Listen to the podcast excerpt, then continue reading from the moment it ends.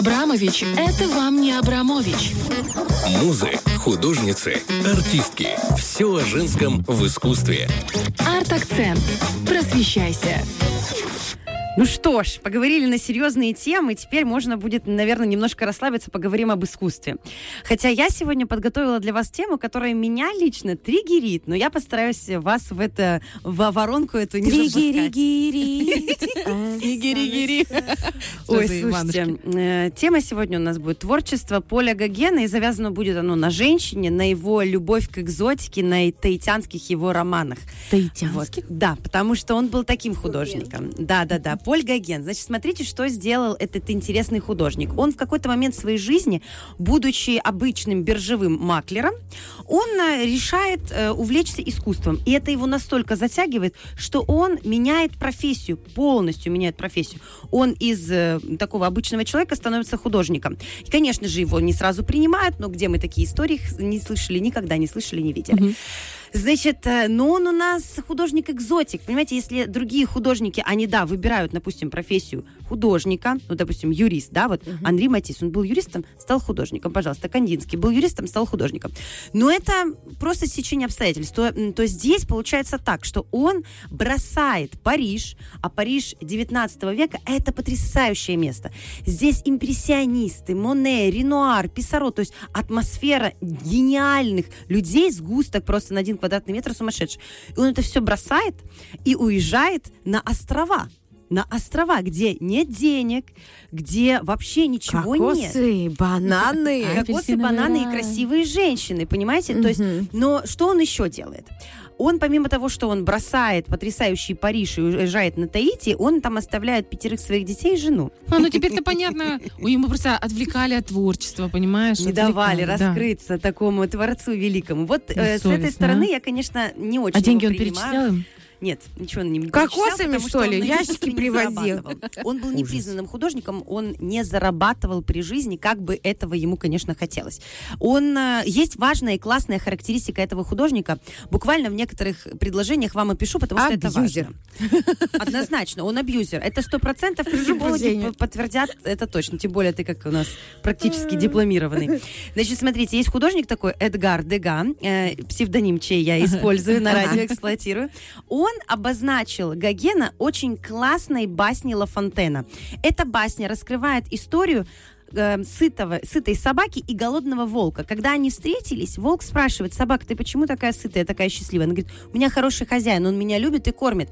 И волк подумал, я тоже хочу так жить. Он приходит на следующий день к этой собаке и видит, что она на цепи. И вот Гоген, он был против цепи, он был за свободу. И вот он, как волк, решил быть голодным и бедным, но зато свободным. С, с- с этой стороны кажется, ну, интересный человек, да, свободолюбивый. Опять детей Вот. бросить. Опять детей зачем рожал? Э, Вопрос, да, вот тут здесь, конечно, большой вопрос. Чем ты думал, дорогой мой мальчик, да, когда делал пятерых детей? Ну вот он отправляется на Таити, всех оставляет, и там занимается творчеством. И там он пишет этих знаменитых таитянских женщин. Все его известные его работы, это все таитянские полуобнаженные женщины. Я вот вчера в сторис выкладывала, чтобы вы все смогли с этим познакомиться. Они красивы, потому что это особенные женщины. Смотрите, они все смуглые, у них открытые лица, у них пухлые пышные губы, у них э, карие у всех глаза, то есть это другая внешность. Абсолютный разрез с европейской типичной женщиной, которую видел, собственно говоря, Париж, ну и любая, любая страна Европы. Здесь все по-другому. Э, Он приезжает, и практически сразу у него случается роман. Его первая жена, у Еще него бы. их было четверо э. А дети там еще были? И дети были.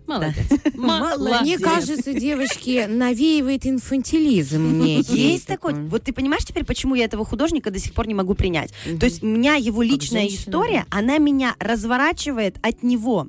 В то же время у него интересное искусство. Это красиво, это уже постимпрессионизм, это яркий цвет, немножечко фавизма уже там внутри есть. Это интересно с точки зрения живописи. Он красиво писал, он работал с душой, он, когда видел свою модель и начинал ее писать, он говорил, что он в этот момент занимается с ней любовью, можно так сказать. Он ее познает, он в нее проникает в тот момент, когда он ее рисует. Для него это некий момент соития был творческого Лизонька. Вот, это, это интересно. Но в то же время я понимаю, что вот ну, приезжает на Таити, бедный, несчастный, значит, и он женится на 13-летней девушке. У них это нормально. У них на Таити это нормально. А она ему рожает первого ребенка. Потом он возвращается в Париж, хочет показать там свое творчество, все, что он там сделал за два года. Его в Париже снова не принимают, и на него очень слабая реакция, как прессы, так и его коллег. То есть они не восторгаются его творчеством. Он возвращается снова на Таити, и там у него ам, он строит дом, который называется Дом удовольствий. Мгм, Понятно. Понятно, да? Контекст понятен. Вообще, прям, я уже его ненавижу. Мне кажется, у него что-то вот э, Ну, как он вообще в детстве он какой был человек? Ну, Как- мать была родился? обыкновенная, отец э, занимался, по-моему, географией, что-то такое. Он с детства путешествовал по миру. Вот еще важный пункт, откуда, вот. откуда вот эта любовь к экзотике и страсть к экзотике. Он с детства, во-первых, у него перуанские корни от матери, он, собственно говоря, путешествовал, он жил в Перу Мгм. какое-то время. Потом, когда он был подростком, он решил исследовать мир и пошел лоцманом э, в помощь э, как бы на корабле, и он объездил тоже полмира. Страсть к путешествиям, к новым эм, таким реакциям, да, новым впечатлениям у него была всегда. Ага, страсть к женщинам разным от тоже моряков, была. понимаешь? Тоже Потому что у каждого моряка 15 любить- пристань. Любить женщину Всё, это Витя, я хорошо. молчу, я шучу, я пошутила. Дядя Витя у нас моряк, он у нас оплавал весь мир. О, класс. В общем, любовь к женщинам, любовь к впечатлениям, это нормально для художника.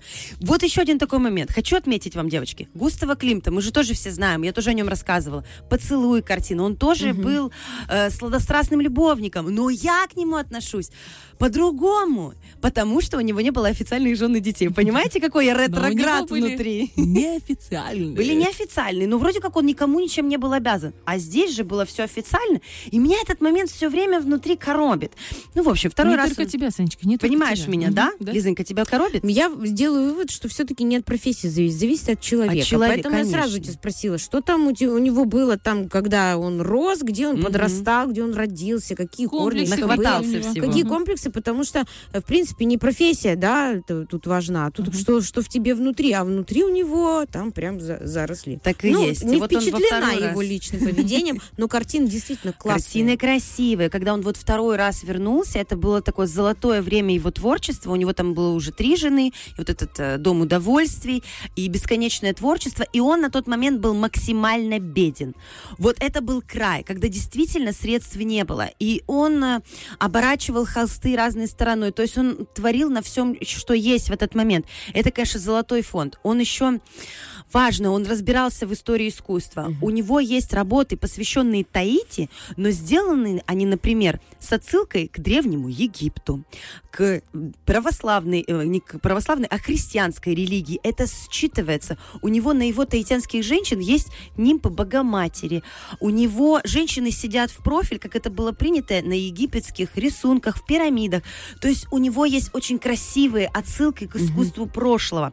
И он это делал очень интересно. Он прекрасно работал с краской. Он чувствовал, как нужно контрастировать, чтобы выделить особенные моменты. И его женщины, они прекрасны на его картинах. Они, вы понимаете, вот в эпохе Возрождения все нужно было приукрасить, довести до идеала.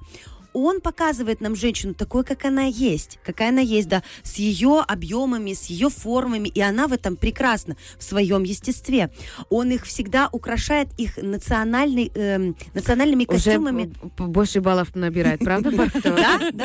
Братан Вот- наш? Вот у меня этот раздрай внутри все время происходит, потому что как художник он меня впечатляет. Мне повезло, я видела его работы живьем. И вот я А стою, э, видела в Москве, э, в музее Пушкинском, и в Орсе в Париже. Снова этот Париж всплывает. И я стою, и мне нравится, но тут же вот этот мой внутренний цензор все время говорит, он абьюзер. Саша, он абьюзер. Но я смотрю, и это красиво. Он потрясающе сумел сочетать нежный розовый закатный цвет с глубоким изумрудным зеленым. Ты на это смотришь, у тебя глаз радуется, ты улыбаешься от этих красивых женщин и сочетания цветов.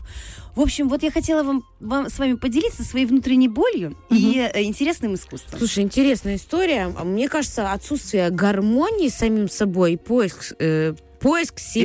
Решение, да? Вот этот путь, этот путь он прошел через краски, и мы видим то, что получилось в, иде- в идеале. ну, Вот у хорошо. тебя, если по отношению к Гогену такой, то у меня по отношению к Тому Крузу. Потому что я, знаешь, все время воспринимаю его, ну, типа, классный актер такой, ну, все там, а меня он бесит. Хотя я понимаю, что классные фильмы. Я даже, когда смотрю, погружаюсь, отвлекаюсь от того, что это Том Круз, я нормально воспринимаю. Но потом, когда я выныриваю, Вспоминаешь, да? я вспоминаю, как он эту несчастную свою жену Кэти, Кэти как Холмс, как он ее Мгм, сковородки замучил. дарил какие-то бедные. Слава богу, она выскочила из этих отношений. Не могу я его принимать. Не могу понимать. Я Но тебя понимаю. Есть ты у нас- сравнила тоже Тома Круза с вот этим человеком, как, с Гогеном? Гогеном, да, который А там чё, всех побросал одно это одно и то же. в кинематографе Ведь, э, вы понимаете, творческие личности, если они сделали что-то плохое, они остаются творческими личностями, которые сделали что-то плохое. Этого отрицать нельзя. Но искусство все равно прекрасно. Фреш на первом.